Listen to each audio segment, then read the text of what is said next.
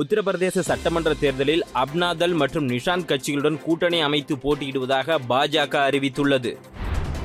கிராமப்புறங்களில் பணிபுரியும் அரசு மருத்துவர்கள் மேற்படிப்பில் ஐம்பது சதவீத இடஒதுக்கீடு சென்னை உயர்நீதிமன்றம் அதிரடி உத்தரவு. உள்ளாட்சி தேர்தலில் விஜய் மக்கள் இயக்கம் போட்டி விஜய் மக்கள் இயக்கம் போட்டியிட நடிகர் விஜய் அனுமதி வழங்கியுள்ளதாக தகவல். பத்து பதினோராம் வகுப்பு பொதுத் தேர்வு எழுத விரும்பும் மாணவர்களின் விவரங்களை வரும் முப்பத்தி ஓராம் தேதிக்குள் பதிவேற்றம் செய்ய பள்ளிகளுக்கு தேர்வுத்துறை உத்தரவு. கர்நாடகாவில் இறந்தவரின் பெயரில் தடுப்பூசி சான்றிதழ் அளிக்கப்பட்டுள்ள சம்பவம் அதிர்ச்சியை ஏற்படுத்தியுள்ளது.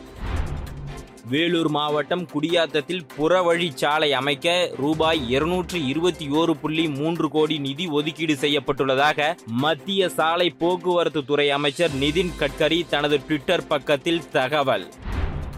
எல்லாவற்றிலும் அரசியல் ஆதாயம் தேட முயற்சிக்கும் திமுகவும் அதன் கூட்டணி கட்சிகளும் வேண்டுமென்றே திட்டமிட்டு அவதூறு பிரச்சாரத்தில் இறங்கியிருப்பதாக வானதி சீனிவாசன் குற்றச்சாட்டு. இரண்டாயிரத்தி இருபத்தி ஓராம் ஆண்டிற்கான ஐசிசியின் ஆடவர் அணி அறிவிப்பு. கேப்டனாக பாபர் அசாம் தேர்வு. இந்திய அணியிலிருந்து ஒருவர் கூட இடம்பெறவில்லை என்பது குறிப்பிடத்தக்கது.